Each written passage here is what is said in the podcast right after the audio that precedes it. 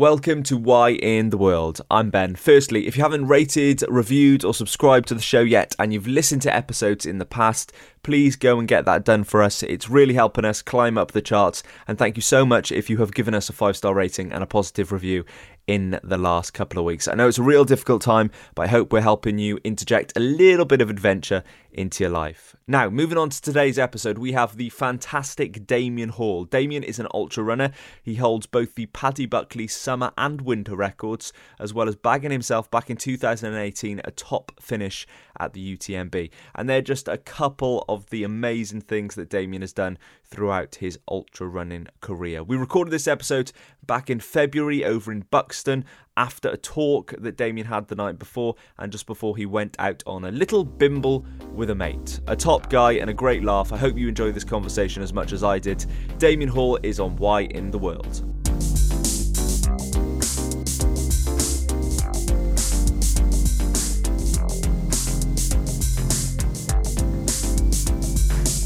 How are you, man? I'm all right, thanks. Yeah. Uh, I'm just uh, in awe of all your high tech equipment here with all these, yeah, flashing lights and knobs. Lots of Very leads impressive. and uh, lots of knobs. It's almost like you know what you're doing. I, well, we'll see, won't we? We'll see. Uh, we're sitting in uh, we're sitting in Buxton in Damian's hotel room. Actually, he did a did a talk here last night, which is something you seem to be quite in demand for at the moment. What's it like recounting your experiences to an audience, if you will? Yeah, uh, I'm still a bit bemused that people are, are are interested. If I'm honest, every time someone gets in touch, I'm I'm surprised, and uh, I still find it a bit of a nervy experience, and and, and quite um I feel a bit self conscious about kind of saying, well, I, I I guess I'm not totally sure what people want to hear, but I suppose they want to hear some of my stories. I, that's what I imagine. I, I don't don't totally know, so I guess I I guess I try and tell a few anecdotes and stories of my experiences in, in ultra running and running, and I suppose maybe what I've learned along the way, and hopefully it's not too sort of self glorifying and, and self indulgent, hopefully, and, and try and throw in a few rubbish dad jokes uh, as I go. Do you find that difficult, kind of that not being self indulgent or worrying that you are being self indulgent? Because this is something you kind of fell into in later life a little bit. It must be a bit weird, kind of as a uh, a fully grown guy who's experienced a lot of life before, being up there, being like, well. Yeah, I've done some things. it is a bit like that. I guess also, I mean, my background, my sort of working background was, you know, I have spent sort of 20 years as a, as a journalist, and that was mostly mostly sort of magazine journalism, and quite a lot of that was kind of, I suppose, me doing stuff hmm. and writing a story about it. So, if I'm totally honest, I am, I suppose, I am used to being a little bit, what's the word, sort of egocentric or putting hmm. myself in the in the middle of the story. I suppose I've never really known whether I've been any good at that or whether whether I've overdone the me part of it or not. But no one seems to hate me too much. Yeah, you made a so- career out of that, so I think you're pretty good at it, mate. What was the transition between? Because I know you did a lot of hiking, you've done a lot of long trails across the world and loads of different things. What was the transition between like hiking and spending a lot of time outdoors to kind of falling in love with ultra running and long distance running a little bit later on in life?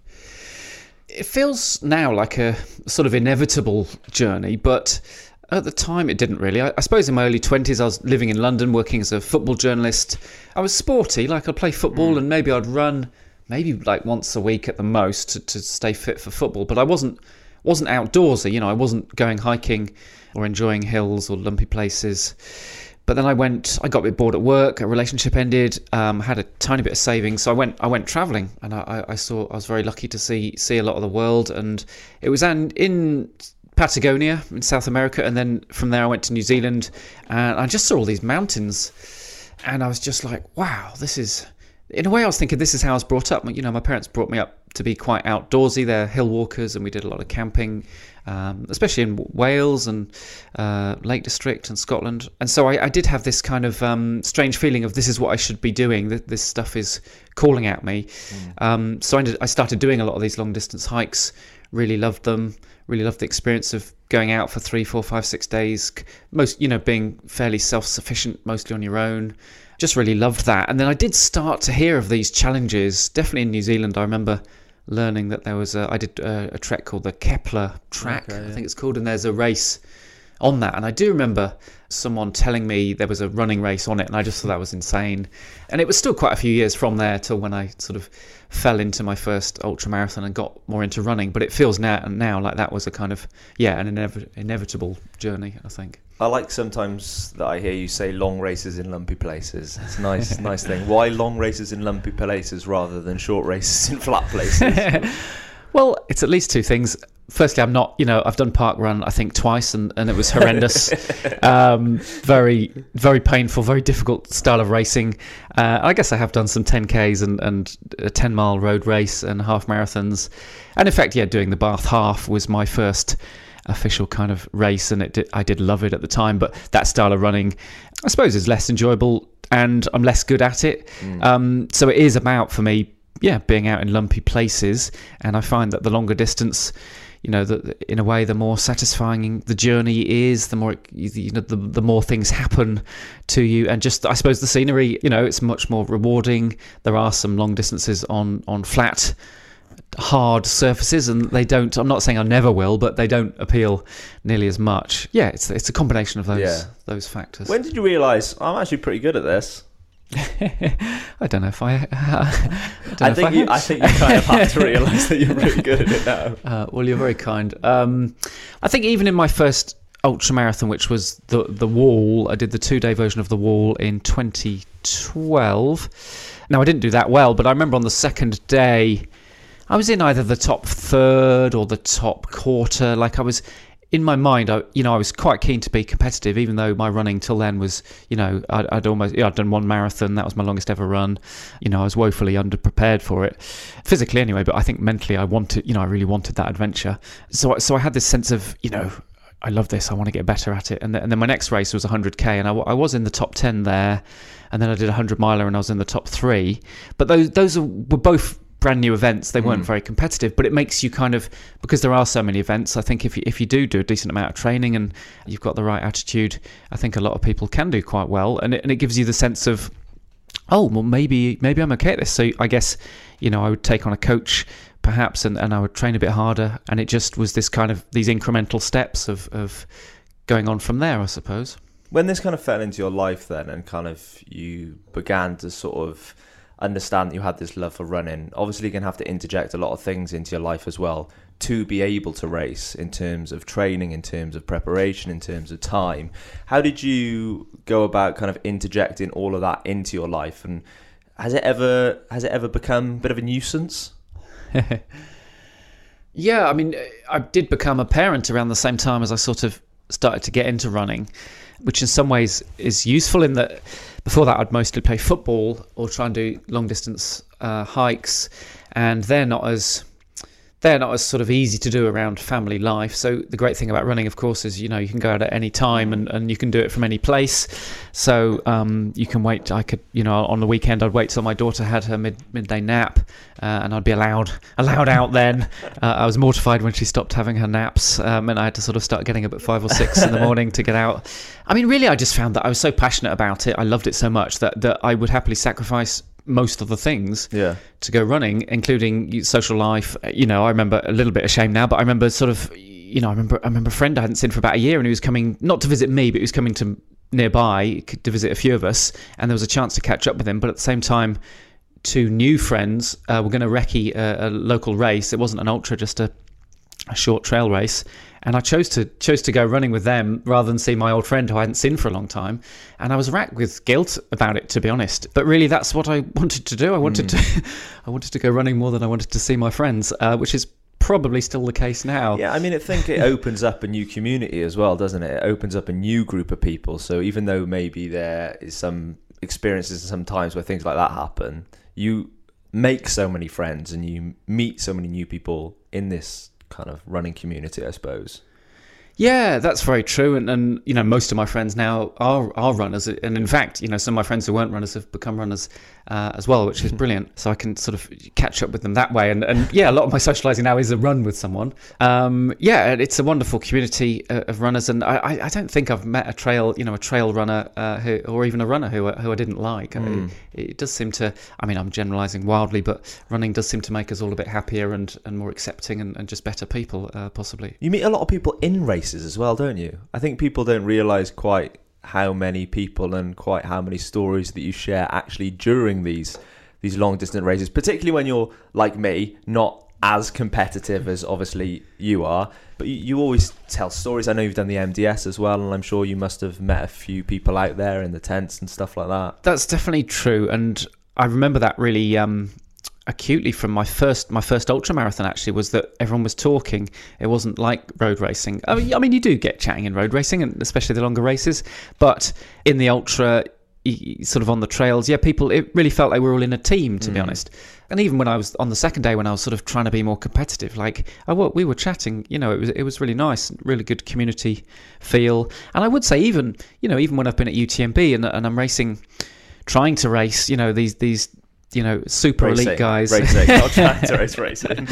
um, that even if not many words are exchanged, there's a lot of what is the word? Sort of mutual mutual respect or mm. shared experience with people. I mean, someone like say um, Scotty Hawker, the the Kiwi runner, we've experienced bits of UTMB together over several years. We do chat, and we've you know chatted, you know, exchanged messages on, on, social media and stuff as well. But but a lot of that time has been running near each other or close to each other, and and you don't often don't need to talk. Yeah, like you're just you, are sharing something. You know what each other is going through, don't you? I suppose. Yeah, I think often the people near you in the race know much more about what you're going through than yeah. anyone else. So yeah, I, lo- I love that about the sport, and obviously you you get more vulnerable, especially if you're doing a big, you know, 100 mile or something like that, or you're in a new mountains or something intimidating. You feel more vulnerable. Uh, we get more emotionally raw when we do these things. You've gone without sleep and, and so on. You probably you know might have neglected your food or something and, and or, or anyway you just go through all these emotions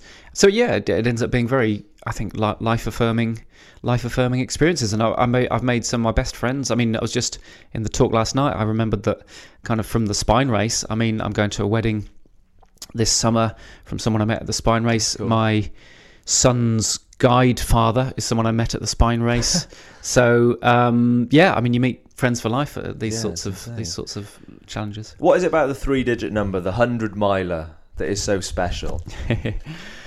well, people are possibly bored of me uh, r- r- paraphrasing Ann Ann Trason, the great.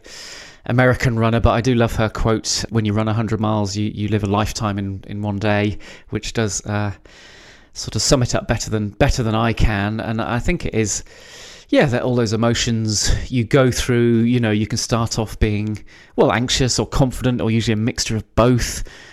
Often the first few hours, um, hopefully, you know, you're feeling good, and then, and then, and then the doubts creep in, and the, and the insecurities and the fears, and uh, and maybe you're going through the night, and, and that adds new elements, and, and then there'll be moments shared, yeah, shared with other people and with spectators often and volunteers and that goes on for hours and hours, I suppose. And and yeah, you you could be sobbing one moment and whooping at a mountaintop the next moment. And um, I guess ultimately, yeah, I, am I'm, I'm worried I'm slipping into sort of hippie cliches here, but you you kind of you're living, you know, you're mm. feeling alive when you sort of put yourself out there a bit. I know that's a cliche as well, but but in terms of like putting yourself forward for something you're not sure whether you can do or not sure how well you can do it, um, you're, you're, showing your vulnerability. People seem to kind of, I don't know, respond to that and join in on that. Do you feel yourself chasing that feeling now? Chasing that feeling of kind of, oh, I need to keep going?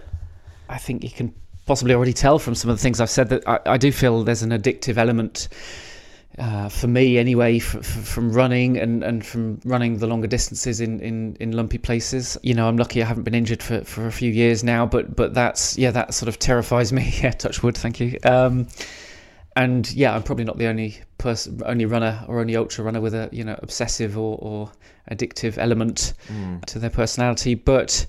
I need that, that hit a few times a year, I suppose. I mean, I've, I've definitely learned to love the you know the process or, or, training yeah pretty much as much if not more than than racing now over the last few years i think i used to you know when i started off you, you pack your year with pretty much a race a month and um, soon you realize that's not really sustainable or, or not gonna not going to bring you your best results. Also, um, a bit of a hit on the bank balance if you just keep entering these races. that is true, yes, and also hit on the yeah hit on the, the marriage and the yeah.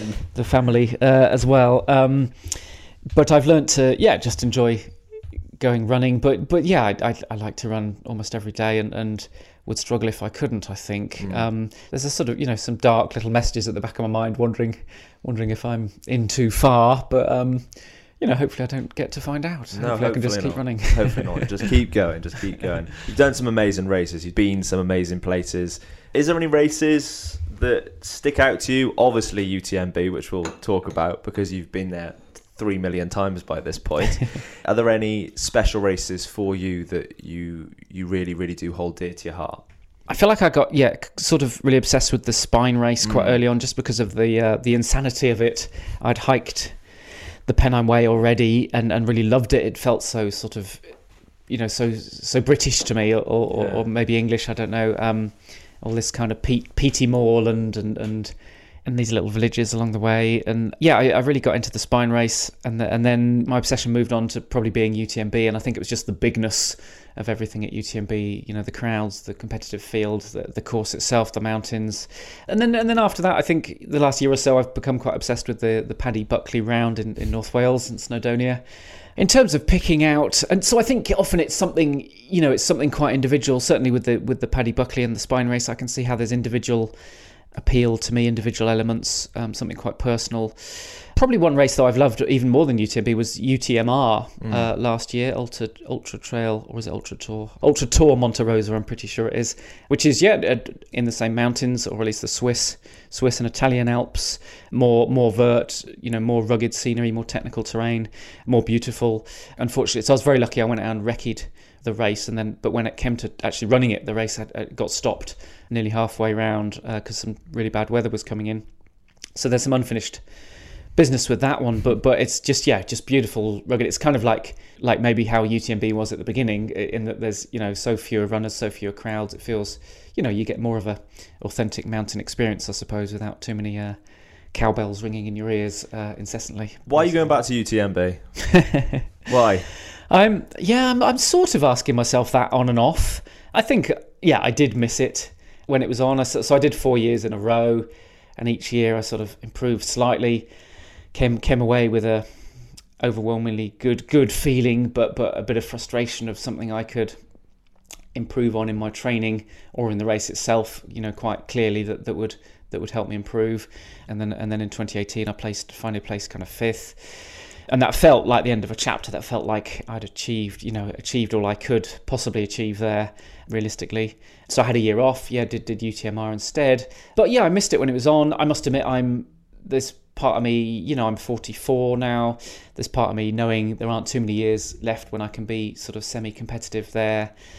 So I guess I just felt, oh, one more bash, one more mm. bash. And there is a film about um, UTMB in 2018, isn't there? Uh, called The Underdog, which is up on Amazon Prime, I believe. Yes, I'm pretty sure it is. Um, if not, it's on Vimeo. My good friends Matt and Ellie Green from Summit Fever Media um, took a bit of a risk. They, they sort of self financed it mostly. Um, decided to film my uh, my journey in, in 2018 and, and, my sort of obsession with the race.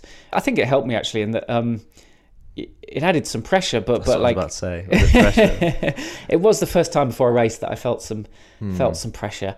I've always considered myself a sort of you know bumbling amateur before that, and then I was like, well, I've got a film crew now, you know, I've got a sponsor helping me. Like, I, I suppose I can't really pretend yeah. I'm a. So it did add some pressure, but they were people I know really well, and I'm used to them filming me from the spine race actually. Um, and a few other projects. So I, I would look forward to seeing them. I, I, think, oh, maybe I'll see them on the next climb, and you see a friendly face, and I, I, I don't really notice they've got a camera mm. because I'm used to seeing them with a camera. In that sort of point, I'm imagining you probably don't care either. You're like, come on. I was, yeah, definitely pretty. pretty tired, pretty wasted towards the end. Um, but yeah, I think it did help me. It kept me focused because I was like, they've, you know, especially the fact that they were sort of they'd mostly financed it themselves was like my friends have invested in me. Mm. like my mm. friends have put in a lot of effort. I saw you know behind the scenes how much time and effort they're putting in not just money. And you're like my friends have yeah they've kind of gambled on me. They think i'm worth covering. I've got to make you know i've got to make an effort for them you know? And that that did actually really work. So i mean i don't expect them to be there again next year uh, this year rather. So we'll see if i you know see if i can still put in an honest effort without a film crew. Uh, we'll see. The word underdog is just a very interesting word, just as a whole. Do, do you feel like that? Do you feel like you're an underdog in these races? I do, yeah. I, I mean, quite a few people have pointed out I, I can't really claim that anymore, but No, I, you I would. can't. you can't. I mean, I, I I do overplay the kind of right. I'm in my- my mid forties. I've got two children. I'm not a full time athlete. I don't live near mountains. I do rattle that off, but I think that helps my mindset. Like if I'm on the start line of one of the big races, if I start to think I should win this, I'm one of the favourites. That doesn't suit my mindset. I mean, hmm. maybe I. I mean, to be honest, I, I do plan to speak to a sports psychologist this year just to see is there anything I'm missing? Is there something I can improve on? I'm, I'm intrigued by that side of the sport a lot. The mental mental side of it is huge. But for now, I feel happier. You know that relaxes me. That puts me in a relaxed mindset of of oh let's just see how we can get on here. You know, but it might be that I'm under underperforming because I'm not being ambitious enough. But I don't I don't know. I'm not a hugely. I don't think I'm a hugely sort of ambitious person. I don't know. It's uh, I suppose it's something to unravel a bit maybe at some point. You want to do well though, right? Yes. No, I think uh, at the moment, like getting in the top ten again would be would be immense because every year is different. I'd be really chuffed with that. I don't want to obsess over doing better than fifth because I mean, really, uh, you know, a few things really aligned for me in 2018, such as the weather really suited me, and there were lots of nice, handy DNFs. Uh, I mean, usually there are a lot of DNFs, Yeah. but um, one of them involved, you know, a bumblebee sting and things like that. That the sort of things that might not happen again. But yeah, I've got to How be much careful. do you pay the bumblebee? quite a lot. Quite a lot. um, played a, yeah, found a bumblebee trainer. Um, but you're right. I, I, I've got to be careful not to downplay what I might be able to do too much. Yeah, I mean that's a fascinating part of the sport is the whole mental side of, of um, yeah, how well we c- can we do, how focused can we stay, and that's something. Yeah, focus is something I could definitely Yeah. work on. I, I even when I've done these two Paddy Buckley runs in the last year, I, I've lost focus at, at times during those runs and just sort of thought, oh, I'm enjoying this. This is great, and but in a way, just enjoying and relaxing it. That might be a, a strength. It's difficult to know. It's Yeah, I'm a big fan of how honest you are, though. One one thing I really really loved was a recent post you put on your Instagram actually about the Paddy Buckley and about the uh, chocolate bar or protein bar or whatever it was that you left on top of a a wall because you were self supported on the Paddy Buckley winter record attempt and subsequent FKT. Why the Paddy Buckley to start with, and uh, why the love for Snowdonia, and then we'll get on to the chocolate bar in a minute. Uh, and then why chocolate? Yeah, um, that's easier to answer. I've always had a, a great affinity with Wales. So I, I grew up mostly in the Cotswolds from, from around the age of ten, anyway. And I was almost born in Wales.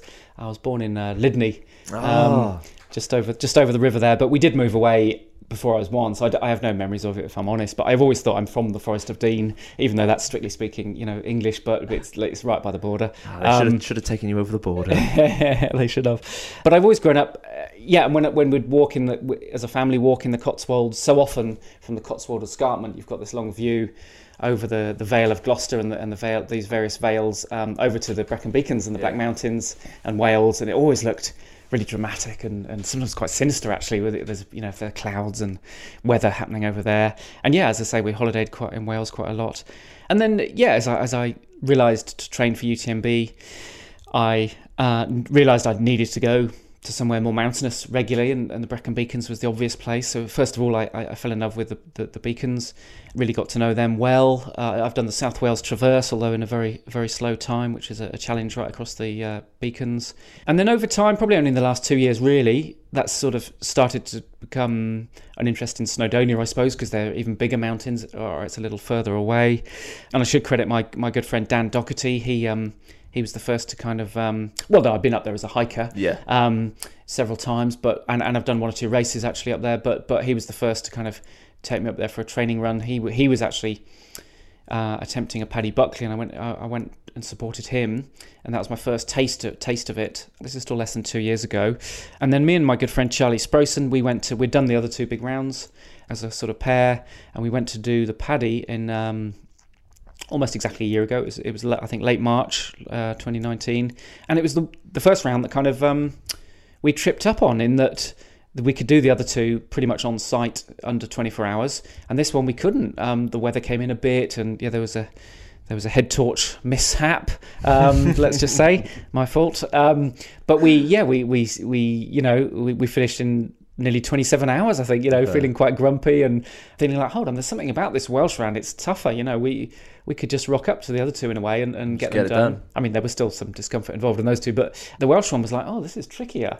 I actually did a story for Runners World where I, I um, interviewed a lot of sort of fell running legends like Paddy Buckley himself, Martin Stone, Jim Mann, Jasmin Paris, Nikki Spinks, mm. Wendy Dodds. Asked them all about the Paddy Buckley round. And that is I just, a list of legends. Yes, yeah. I was, I, was, I, was, very grateful that so many of them were, you know, happy to talk and often at short notice and and give me anecdotes and and. But their passion for the Paddy Buckley really came through. And my idea was that it was the kind of ugly duckling of the three that people didn't seem to care as much about it, and people seemed to do it third. Um, and actually, that wasn't true at all. And, and, most of those people were really passionate about it, and um, especially Nikki Spinks as well. You know, has very personal sort of emotions with the paddy, and several of them said it was the toughest of the three, uh, and and and stipulated why they loved it, and and and also why it was so kind of quirky and different to the other rounds.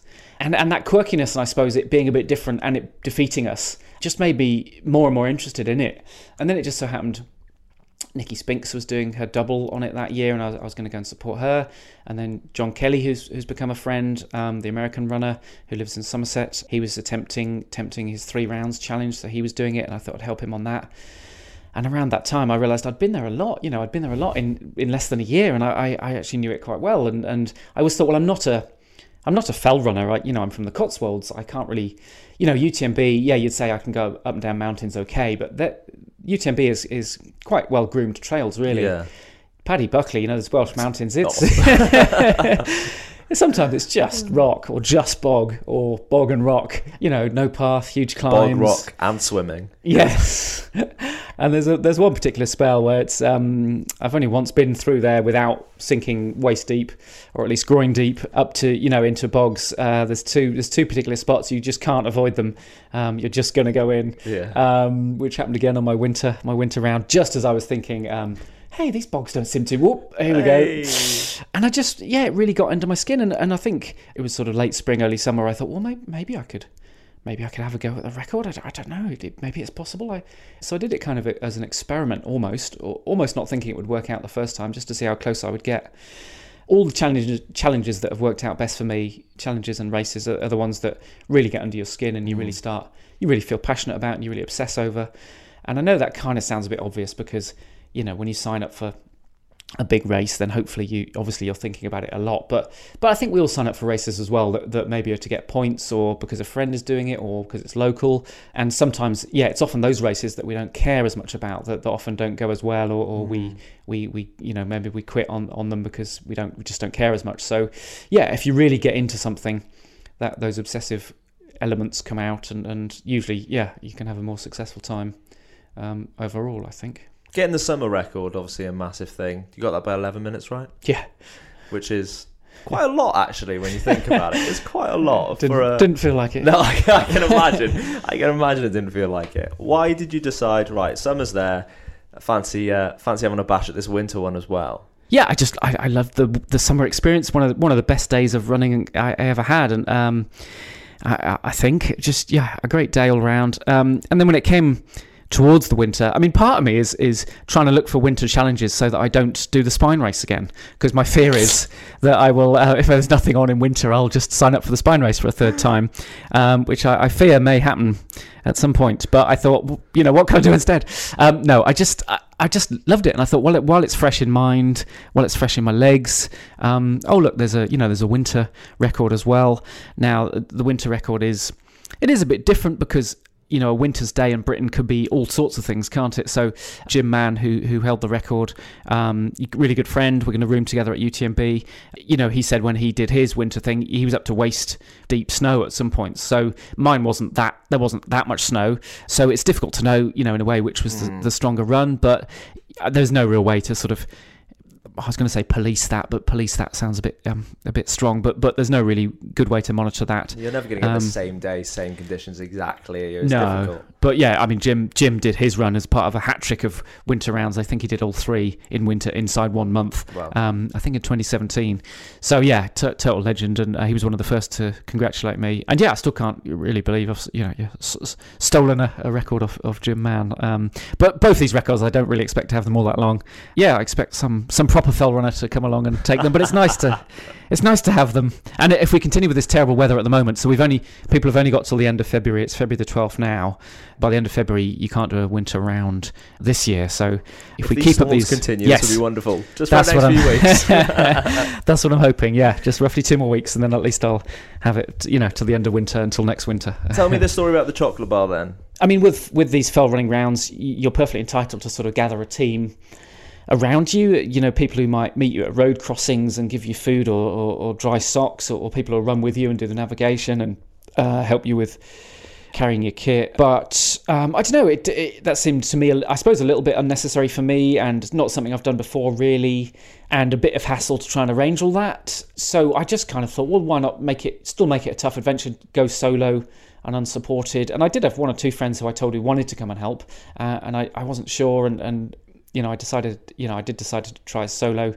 But if yeah, if you're solo and unsupported, you can't, you know, pick up any supplies en route, whether they're sort of handed to you or in, or in a cafe or or even stashed. Actually, on my win on my summer round, I did do food stashes three times, so I had supplies ahead of me and I did have one runner at one one leg, so I was supported. So I decided I was yeah strictly strictly solo and unsupported. But about two thirds of the way in, I was running down from Cnicht towards Nantmor, and there was a gate and a wall, and just by the um, the, the gate latch on the wall. Just so it was really clear that you would spot it, was a Tunnock's bar um, facing me with the word Tunnock's just staring right at me. And I didn't want to be so self centered that I thought that was for me. But there was a tiny thing in my head thinking, is has someone put that there for me? But I and, and I don't know whether my hand sort of started reaching for it or not. But but it, it, if it did, it, it drew back and said no, no. I did I did quite want it, um, but I thought no, that's not that's not right. So I carried on down the hill, and at the next gate there was a guy there called called Nick. Thank you, Nick. And we had a quick chat, and he said, "Oh, did you get the Tunnock's?" And I said, "Oh, it was, it was, you know, it was you, it was for me. Thank you so much." But I, you know, I couldn't, I couldn't take it. I'm unsupported. He said, "Fair enough. I, I thought you might not, but, but you know, uh, just in case." And I thanked him, and he said he'd go back and get it. So there was hopefully no, no littering there. That is serious Um, temptation. it was one of my one of my hardest moments. um, yeah, but it was very just so sweet of him. I, I, he does live locally, but it was very yeah, very very kind of him to do that. And it did it did get, but the whole thing gave me a huge lift actually. Yeah, for an just- hour or so, I thought, oh, that's so cool, so kind of him to have done that. And he, you know, he'd taken the time and, and come out and Human kindness, man. Human Yeah, kindness, one of those things, isn't it? Looking forward to the future then, obviously UTMB uh, this year, and I know you're going out to Japan as well, you mentioned. Are there any certain things or any races specifically that you would like to do in the future? Anything you've kind of got your eye on? Ooh, yes. I mean, usually whenever I'm asked something like this, I, I mention Tor des Géants, and then I cowardly put it off one more year. I guess it's a very similar concept to the Spine race, but but in the uh, in the Italian mountains. So yeah, that, that does fascinate me. I, I suppose there's part of me uh, wanting to have a couple of years of really good, I suppose, hundred mile racing um, before I before I sort of switch maybe a little bit to the slightly longer stuff. But really, there's no yeah. I, I think in the next two or three years, I'll definitely be on the start line there if they if they'll have me. Um, yeah, that one excites me excites me a lot. But yeah, hundred milers. I mean, I'd love to do Hardrock in America, but it's just so difficult to get into. Um, Western states too um, is intriguing in that it's one of the you know the big classic hundreds. But you know, I know really it's going to be quite hot there, which which will be hard for me. And you know, it's a fast running race, and really, I, I'm sort of more of a you know glorified hiker really. Um, so lumpy races do suit me better. Yeah. Um, but yeah, those two big American ones if I had a chance. But yeah, there are lots of there are lots of exciting races and lots of hundreds. You know, some British races as well. I'm trying to sort of travel a bit less, lower my carbon carbon footprint. So, you know, I, if I'm honest, things like the Arc of Attrition um, appeals. I could see myself doing that in the next few years. The UTS races, I'm going to use uh, Ultra Trail Snowdonia. I'm going to do the 50 this year as kind of a B race, but they do 100 as well. Tho- Those those appeal.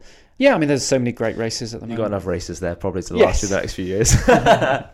I wanted to ask you about your family and your kids and when they're older, is is running something you'd like them to do? I mean, it's given me so much that, that of course, you feel compelled. You know, I'm guessing you're a bit of a sort of running evangelist a bit a bit like me, and you can't help telling everyone how great running is, and it's probably quite annoying. Um, but I must admit, my wife has slowly she she's slowly started doing you know a few half marathons and, and trail races, and I do take both my kids to. I'm really lucky. Corsham Running Club in Wiltshire, where I live, they do a an amazing thing called the One Mile Club on a Wednesday evening, and I do take both my kids. Um, it's all you know, it's totally run by volunteers, and I, am so grateful to them. And they put on really interesting sessions each mm. each time, and and I take both my kids now, and um, you know, sometimes there's there's occasionally some tears and some reluctance and some definitely some bribes, um, which is usually yeah usually chocolate. Um, you know, come to running club and you'll get some chocolate later. But they, they do keep going. And my, my daughter's done um, well over seventy. It's over seventy five miles. Oh wow! Now not not in one go, but but you know over a period of several several years.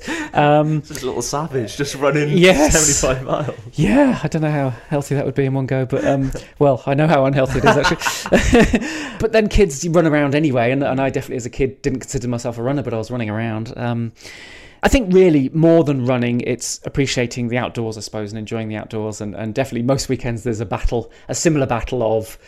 I can't use the word walk or even adventure, and I think they can see through the word picnic now as well. But we try and we try and encourage them outdoors. Uh, I mean, sometimes we just go, you know, we're going outdoors today yeah. if it's a nice day. Um, but just yeah, exploring local woods and, and little hills nearby and, and getting that appreciation of, of the outdoors, um, which I think is yeah almost the biggest thing I can pass on to them. I think is to firstly that these places need protecting, I suppose, but also just how how much they give us mm. as, as, humans. You know how, how we'd be really stuck without without green places and, and those experiences, and and you know our whole ecological system that is in, in a crisis at the moment. We'll finish up with this because I'm sure there's people out there that maybe are listening to this and thinking, what an amazing story, what an amazing journey. I'm thinking about going outside. I'm thinking about maybe starting up running. I'm thinking about, you know, doing a race or entering my first 5k, 10k, half marathon, marathon, ultra. What would be the one bit of advice that you would give to somebody that may be thinking like that? Oh well, I mean, firstly, I'd say f- for me, it's been uh, it's been life changing. Really, it's sort of become my job and my work. I, you know, I coach people. It's become and do talks and, and things. It's become, you know, from that first half marathon. It, yeah, it's li- a life changing moment. Uh, I'm yeah happier than ever, healthier than ever, and and and that's not that unusual. I, I mean, lots of people who have been through a similar thing. Um, so this really simple act uh, of running, which is um, really central to us being humans. You know, if anyone who's read Born to Run will see that it's really the act of running has really shaped mm. us as humans and, and helped us evolve that persistence hunting and, and, and so on. It's such a natural thing to do. So i would firstly say there are so many rewards out there and, and, and the thing i didn't foresee actually was the whole mental side of it and the, the meditative the therapeutic elements of it and, and uh, you know how much happier i am as a person.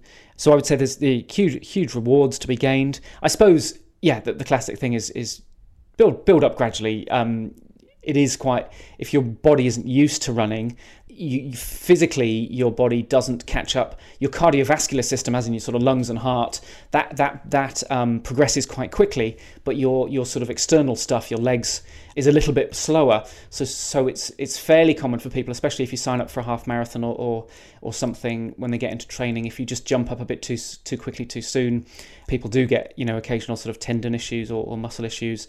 But usually these are just minor minor setbacks. And I would say run run easy. Don't be afraid to. Uh, most of my running is really slow, really easy. I just enjoy it. Don't be afraid to you know take hiking breaks. It's totally fine. And in ultra running, I mean we hike half the races. You know people. I say I run 100 miles. I probably run you know 30 of them, to be honest. um, so you know, it's perfectly fine to run, hike, run, hike, and try and run in try and run in beautiful places if you can. Pick a pick a footpath uh, rather than the, the high street. It's going to be you know healthier air quality for starters, but you're going to enjoy that more. I'm certain of it, even if the path is a bit more uneven. But that will bring you strength benefits. So um, yeah, hopefully there's something in there. And don't think anything's not possible for you because yeah, some of these distances seemed insane uh, to me and impossible. But once you change your mind to think, well, maybe then then they are. But you don't have to run crazy distances. No. Um, it's a lifestyle health choice, really.